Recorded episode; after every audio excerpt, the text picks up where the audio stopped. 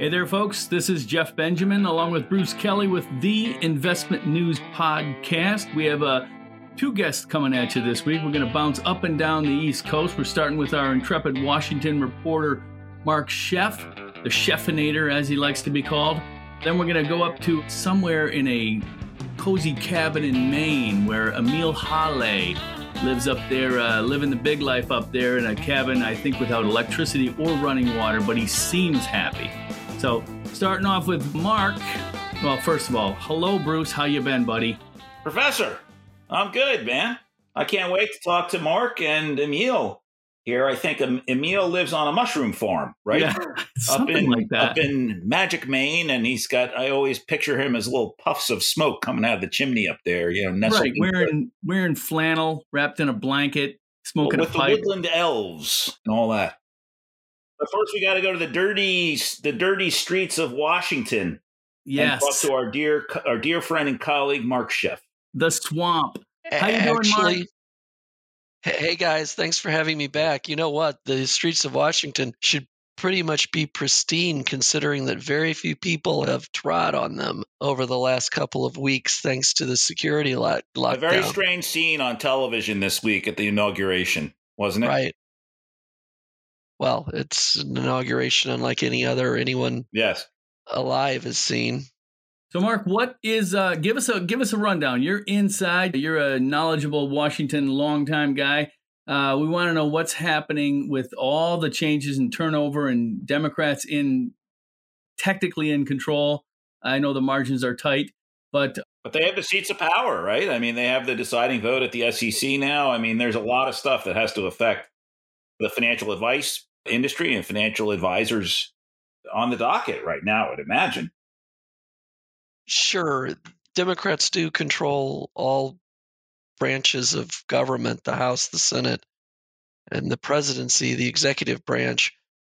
But that doesn't mean that they'll have free reign to pursue President Biden's agenda or anyone else's, any other Democratic agenda for that matter, because the, the margins are so narrow in the House and they're absolutely the narrowest possible in the Senate. The Senate is 50 50, and Democrats have the majority. What are they going to focus on, do you think, Mark? What, what would be. Like, what would what? be the two or three, you know, big things that would affect our marketplace that, that the SEC is going to look at, the House Financial Services Committee is going to look at, what the new group is going to look at in general, do you think? Well, overall, it's clear that uh, environmental policy will be huge for Democrats. I've listened to the uh, incoming chair of the Senate Finance Committee, Ron Wyden of Oregon, the incoming chair of the Senate Banking Committee, Sherrod Brown of Ohio, and both of them have said that environmental policy is is at near the top of their agenda. That is environmental policy such that the Finance Committee through tax policy and the Banking Committee through securities law can can affect it. And of course, President Biden, in his executive orders and other actions on Wednesday, right after getting inaugurated, made clear that environment, climate change is a priority for him. So I would say anything related to ESG is going to be big in a democratically controlled government. Well, that's going to keep Jeff busy, right? Yeah, at the SEC, that'll mean that Gary Gensler, the the nominee for chairman, who has a 3-2 Democratic majority at the SEC, will likely pursue ESG disclosure regulation, uh, disclosure by companies. The commission will also look at other ESG policies as they relate to investing. And um, and uh, at the DOL, already the Biden administration has indicated it's going to review the DOL investment advice proposal that could curb ESG investing in retirement accounts. That was part of the raft of actions Biden took yesterday was to direct the DOL to review that that rule and see uh, if it well they'll they'll certainly find that it falls short of the administration standards. So look for ESG to be really big. Uh, sorry to interrupt, Mark, but Jeff, with all that as a as, as background, What do you make for the prospects of ESG investing, which we've talked about on the podcast before, of course, under the new Biden administration? Is this going to make advisors more inclined to put uh, clients in ESG, or or or what do you think? Well, I, used to think it couldn't get much better for ESG because it's been right. so strong. The past few years, the the money's been flowing into ESG categories and strategies. The the funds have been performing well. It's just been a good run, supported largely by the fact that most ESG strategies don't hold fossil fuels, which has been a, a, had a really rough patch. But yeah, I think the popularity is going to increase. Financial advisors will find it easier to talk about ESG with their with their clients because there will be much more attention paid to it. The one thing that is missing still, and I'd like to see more on this, is getting ESG strategies inside company sponsored retirement plans because that's where most non super wealthy people have their investment money. right. Yes. Well, eh, ESG is, is, is going to be in a climate change in general, and ESG as a subset of that will be uh, important in a in a democratically controlled government. Uh, you're also going to see movement, I believe, on on retirement savings policy.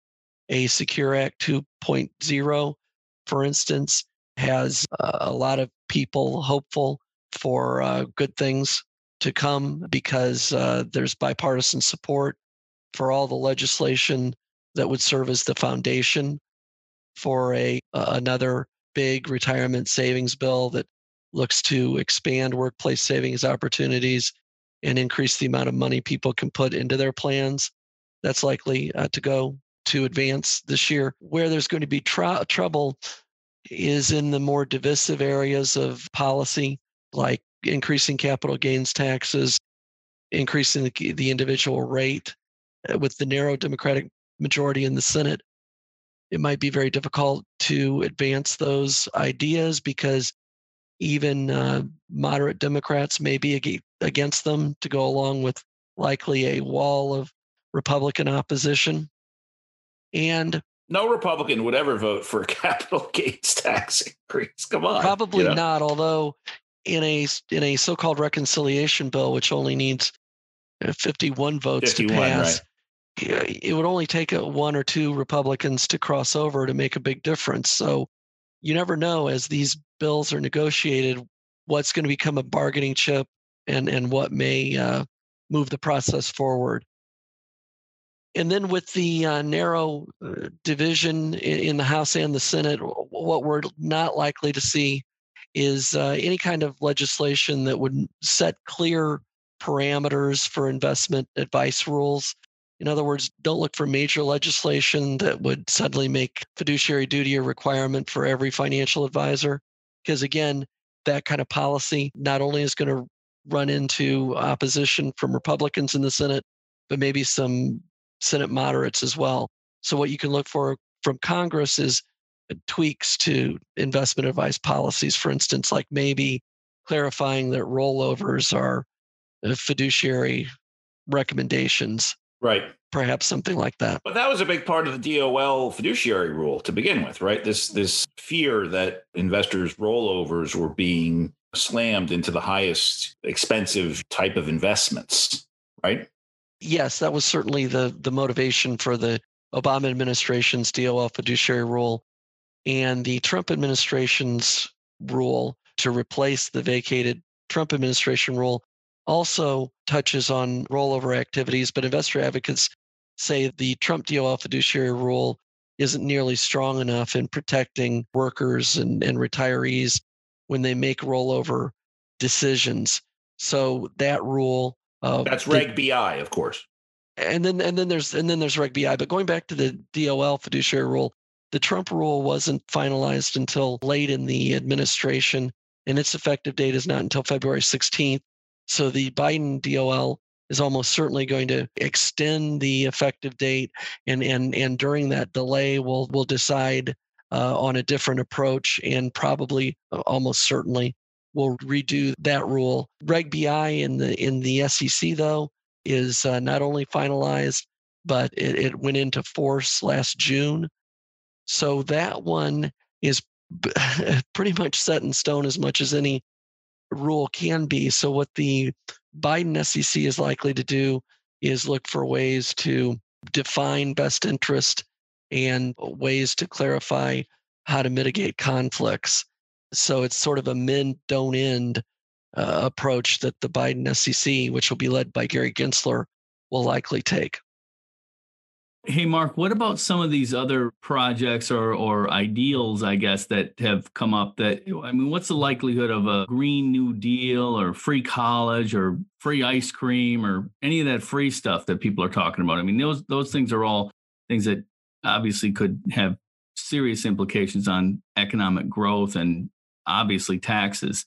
Do those big things get get any momentum in a in such a tightly uh, balanced Congress? No, one thing that, or no, I should say, not likely. Who who knows for sure? Everything's uncertain, but it's it's highly unlikely because in a in a 50-50 Senate, there's going to be the the the the, the filibuster will still be part of daily life. The filibuster rule requires 60 votes to pass legislation, and it looks like Republicans are saying the filibuster must stay in place as they're negotiating with Democrats over rules to um, power sharing rules. So not only do Republicans want to keep the filibuster, so do some moderate Democrats. And if you have to get 60 votes to pass legislation, to pass any legislation other than reconciliation, then you're not going to uh, get those 10 extra votes you need to get to 60 from 50 to 60 for um, the Green New Deal and other ideas of the sort of expansive ideas from the left. It's going to be highly unlikely that you'll get 60 votes. Let's put it that way. You think that there's anything, uh, and again, kind of bringing it back to financial services and wealth management, you think that there's anything that's going to be kind of on the docket early in Biden's first two years with the you know the consideration that this slim majority could be gone in two years as you know you know how midterm elections go is there anything that would be, you know, kind of a, a likely top of the list issue? Well, again, I, I would go back to uh, anything that's related to climate change. So, if, if there's, for instance, tax policy related to, to climate change and, and securities law related to climate change, that's likely to be on the docket. And, and that's likely to draw a lot of, of Democratic support. But in terms of, a, of an overarching bill that makes fundamental change, it, it's it's just going to be very hard to get through the Senate. So I, I wouldn't look for anything earth shaking, at least in the first few months. We'll see where we go from there. Unless, like I said, it has to do with retirement savings. That might be the one place where you could get a lot of momentum. Okay. Bruce, anything else with our uh, our good friend Mark? It just sounds very complicated. I'm glad it's your beat, Mark, and not mine.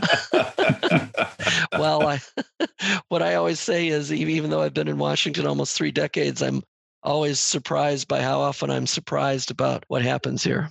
Well, it's just a different priority uh, agenda, right? I mean, the the Republican priority is to deregulate, right?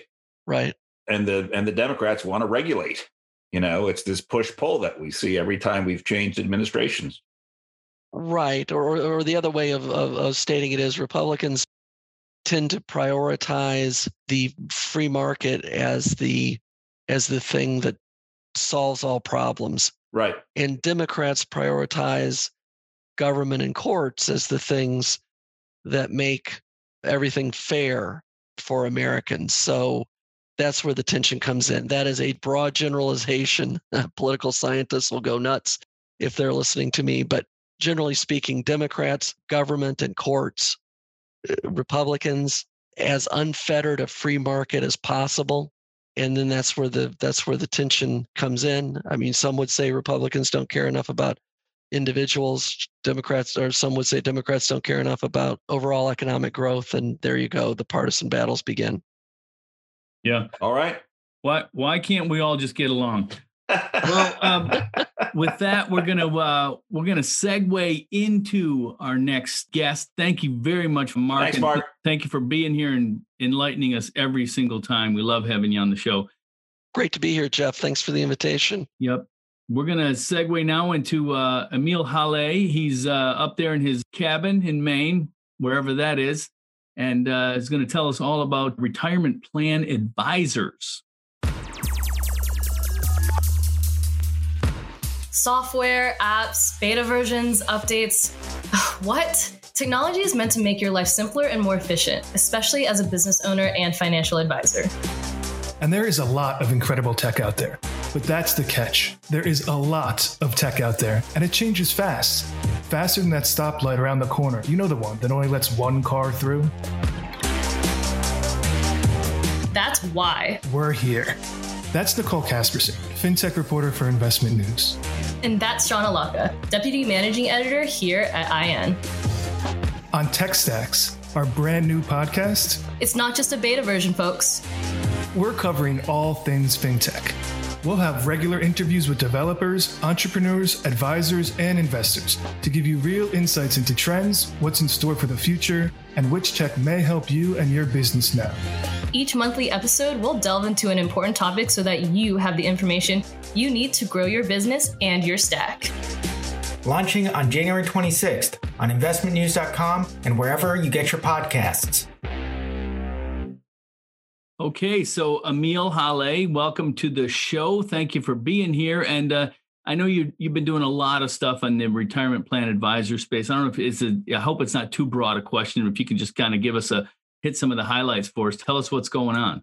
Hey, well, thanks for having me, guys. Well, the reason that I am here today uh, is to talk a little bit about RPAconvergence.com. That's our site that is dedicated to all things for the retirement plan advisor, especially for So those. that's excuse me, Emile. It's Bruce. That's a new website, or is this something that we've had in the past that I, I'm just ignorant of? it launched last year. Oh, okay. What's it called again? RPAconvergence.com. Okay, cool. Yeah, and we have a lot of content that is geared toward those advisors who have a lot of business with 401k plans. Right. and uh, a lot of good stuff there for them. But more specifically, the reason I'm here today is to talk about some of the content that we had from our events late last year. Because of the pandemic, we couldn't hold these live events that we would otherwise do that we have in the past. And we ended up doing kind of three big events in uh, rapid succession. We held RPA events that were specific to broker dealers, these were two day events with a round table and a think tank. The next one, we had about two dozen people from kind of across the industry at each of these. And then there was another event for what we call retirement advisor aggregators, and another one for record keepers. Okay, hold on. Slow down. Slow, slow down. Slow down. Three events. You did three different webcasts. Well, six if you count one for each day. Okay, so six days of webcasts around three marketplaces Yes. broker dealers, aggregators, and what was the last one? Retirement plan record keepers. And record keepers. Okay. And we had one for retirement CIOs earlier in the year, but that wasn't part of this this kind of rapid fire series. That sounds like a lot of stuff to me. You know, it was, uh, but it was good. it was really good. Got to meet a lot of folks in the industry and hear what was on their minds. It's a lot of topics that uh, were kind of consistent throughout each of those, you know, and kind of broadly, people were interested in talking about all of the industry consolidation that's been going on. And that's really apparent in the record keeping business, but also among these retirement advisor aggregator firms. What are one or two of the big ones that you write about or that come up in your reporting? Who are the of the aggregators out there? Oh, like SageView, for example. SageView, CapTrust. Those are the, the big ones, both of which recently got some investment from private equity. Yeah, SageView was a, a majority piece of SageView was bought Yeah, by, private equity just at the end of last year or something, Yeah, right? Aquiline Aquiline Capital Partners uh, took a majority investment in them. Huh. Yeah, Hey, Emile, I know the way the private equity structure works that they they they buy a big piece of SageView or CapTrust, and then the deals start to happen from CapTrust and SageView infusion and, of the, the capital, sub yeah. acquisitions beyond that and so forth. But if you're a an advisor that focuses on retirement plans, are these guys looking to put themselves into a bigger place like CapTrust or SageView, or uh, do you talk to those guys enough to know where they are in all this consolidation? Yeah. Well, so fortunately, we were we had folks from relatively or from smaller firms as well as bigger ones. And so there, there are a couple of things going on. Right now, it's a super attractive time to sell to one of these aggregators or to a private equity firm because private equity is just so interested in it right now. And mm-hmm. the multiples of EBITDA can I use that word? Can I say EBITDA? Do I need to explain what that I is? I think you can. Yeah, you can say it. what kind of what, what, what are they getting? What kind interest, of how much times? Ten times? Because it, has been the same thing in the RA marketplace, right, Jeff? You know, it used to be. Oh yeah. Six times EBITDA, then we it crept up to ten times EBITDA. I think it's a little then, bit different for retirement plans because the uh, the the fees are a little lower. But right. The, and that's why the dollars are so much bigger when you see retirement plan advisors. They'll, you know, they they retire, they manage plans as opposed to right individual. So what what how have the how have the EBITDA multiples moved? So I'm not sure what they were in, you know, kind of the recent past, but I would say that from what I've gathered, 10 times EBITDA is kind of the going rate, if wow. not higher. There's Man. been speculation that one of the recent deals went for as much as, or the valuation of a firm was about 20 times EBITDA. Holy mackerel. For retirement plan? Yeah, and the pokey old retirement. Well, not, not for you know, yeah, not business. for the plans, not not for the plans themselves, but so there there there are a few things going on that have have kind of raised valuations, and part of it, as I understand it, has to do with this what we say is the convergence in the space, where it's not just about retirement plans anymore; it's about you know wealth and health and providing all of these different benefits to companies that have retirement plans for their workers. And from there, there is the possibility to expand relationships with participants to include you know that that wealth component so it, it's it's increasingly being looked at as a very valuable business so to turn a retirement plan business into a retirement plan plus wealth management type of business that's then. the trend for sure yeah. yeah is that really happening though so i'm not sure how much that is that is actually happening right at this moment um, i'm sure that it is to some extent but you know, an interesting thing that that some of the folks mentioned was that for those retirement plan savers out there who wouldn't normally qualify for wealth management because their accounts are tiny, you know, but they might be the kind of clients that these firms would want in the future. They might be people who are interested in that financial wellness help. And so what some of these firms are doing is they're putting their less experienced advisors kind of you know in that financial wellness service to help these folks with like debt management building emergency accounts college savings like anything that could be identified there and then using that to kind of build a relationship with them. And eventually you know maybe that does extend to wealth as well. And then it helps those advisors kind of build their chops too yeah sure Emile, this is one thing I've I've kind of always wondered about retirement plan advisors and just to be clear, we're talking about advisors that primarily manage company retirement plan assets, right? Yeah, that's correct. Yeah. So, do they generally start out in that space and then expand into individuals, or do they have individual relationships and sometimes they hook on to somebody that also owns a business? And once they get one way or another, do they generally specialize or focus on retirement plans or or is there a blend? I mean, uh, what I'm asking for is uh, for our audience, could you be a an advisor in one area or another and kind of expand out to have a little bit of everything? There are those firms out there that just kind of dabble in it, you know, where they maybe have a couple of wealth clients who provide a 401k plan for their employees. And so they might have a couple of those under the belt, but they're not you know retirement plans are definitely not the majority of their business. They don't have that specialized skill set. So you know and i'm not sure where you know the paths that lead the different advisors to have the majority of their business in 401k plans but i think you know if you have a lot of 401k plan clients that that's probably where you're focusing uh, your business. Do you focus at all on uh, some of the menu options that you're seeing? It, it, I'm wondering if there's any issues coming up because I'm always focused on things like when are we going to see ETFs on these retirement plans? When are we going to see ESG strategies? When are we going to see maybe some private equity? Are you seeing anything along those lines? Do you look at that uh, stuff? Yeah. Well, on the ESG front, uh, you could ask Mark Schoeff. I'm if you didn't already.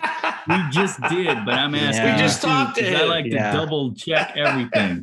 You know, I'm interested in that too. I'm I'm super interested in it. But that's a, that's a self-directed IRA, Jeff. You're talking about. Yeah, I know, right? but I don't know why there's some of that stuff can't be available in a on a retirement plan menu. I mean, come on. Oh boy, you want private equity on a like a Joe six pack invested in private equity? Man, I don't. I do.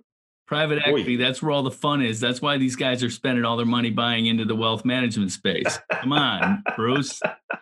Step out on the edge That's a high bit. risk endeavor, my friend. High risk. Risk equals reward. You got to risk it to get the biscuit. to clarify, to the extent that private equity is is likely to work its way into 401k plans, it's really is kind of a component of a target date series, and probably you know in most cases not even a 40 act fund, you know, or as a component of managed accounts. So not not like the kind of menu option that participants could select themselves and put all of their money into. They couldn't go 100% into private equity. Yeah, That I'm aware you of anyway. sound you sound just like those people that I talk to when I call Vanguard, and they basically politely tell me that I can't do what I want to do. So you want to put all your money in gold, do you? Bitcoin, holes in the baby. backyard. Okay. you know, one of those things when it comes to the menu, and a lot of folks are interested in is retirement income and the incorporation of annuities, either as part of the qualified default investment option. That's the, the investment option that people are automatically put in when they're auto enrolled in a plan, or as a component or and or a component of a, of a target date fund or maybe a managed account. But that's something that really hasn't taken off yet. And it's something that has come up since I've been covering this space. It's never really made that much headway. There's been more guidance from the Department of Labor, and I know that there's been some product development on that front. It's it's something that everybody is kind of anticipating will happen at some point. It just hasn't really picked up a lot of steam yet. Okay. Anything else going on in the RPA space, as we call it internally here at Investment News? Yeah, what what happened with the issues? You put out a big issue on this or a special section or something? Yeah, there's a- Emile, can there's you a- talk about that? There's a big section in this week's issue of Investment News, and all of the content. You know, if you want to take a look at it, all the stories are on rpaconvergence.com. Uh, is updated daily. A lot of good stuff on there. Everything kind of geared toward the retirement advisor. So please check that out uh, if you have any interest in that. Whether you're just want to know more about the space, you know, or if you're a specialist there, got lots of good content for you. uh, and last question, Emile, before we go. Do you think we're going to see any more of these big deals a la SageView in the next, you know, six months or 12 months or something? It's an interesting question um, because I think that there are going to be a lot more deals, and that seems to be the consensus too. But the size of the deals is kind of the question. You know, there are firms like OneDigital that are out there buying up a lot of smaller firms. They did, they said they closed 37 deals last year. Wow. You know, and some of that are are, are not specifically retirement plan providers because they, they kind of focus on the benefit space overall. There, I think there's going to be a lot more of the smaller acquisition activity because there aren't, you know, a lot of those those big companies like SageView aren't necessarily for sale. So, um, Or they've already been bought. that, yeah, right? exactly, The big, the big guys are all already gobbled up or already, you know, their own thing. correct. Yeah, but the anticipation is that this is going to keep going on for a few years. All right. Well, that's great. Thank you so much for coming by, Hey. Emile. Thanks for having me, guys. Always a pleasure. Thanks a lot, Emile. Hey, Jeff, that was another great episode of the Investment News Podcast, as we like to call it here. Yes, sir. If you're listening, you know that the Investment News Podcast launches every Monday. This was a terrific episode of the Investment News Podcast, of course. We'd like to thank our very special guests, Emile Hallez, our retirement plan and insurance reporter here, and also the aforementioned Mark Schoeff, senior reporter in Washington, D.C. at Investment News. We'd also like to thank Stephen Lamb, our producer. And just one more item before we go. I'd just like to say we saw our old friend Trevor at the um, White House press briefing, and he's a former investment news reporter, and he's now covering the White House for Reuters. So we wanted just to say congratulations to him. If you're looking for the Investment News podcast, you can find it at investmentnews.com, Apple, Spotify, Google Play, and Stitcher. Please leave a review on Apple. Follow us on Spotify. If you have questions, you can reach out to us on Twitter. Jeff's handle is at Benji Writer, and me, I'm at BD News Guy. Thanks very much for stopping by, and talking to you next week.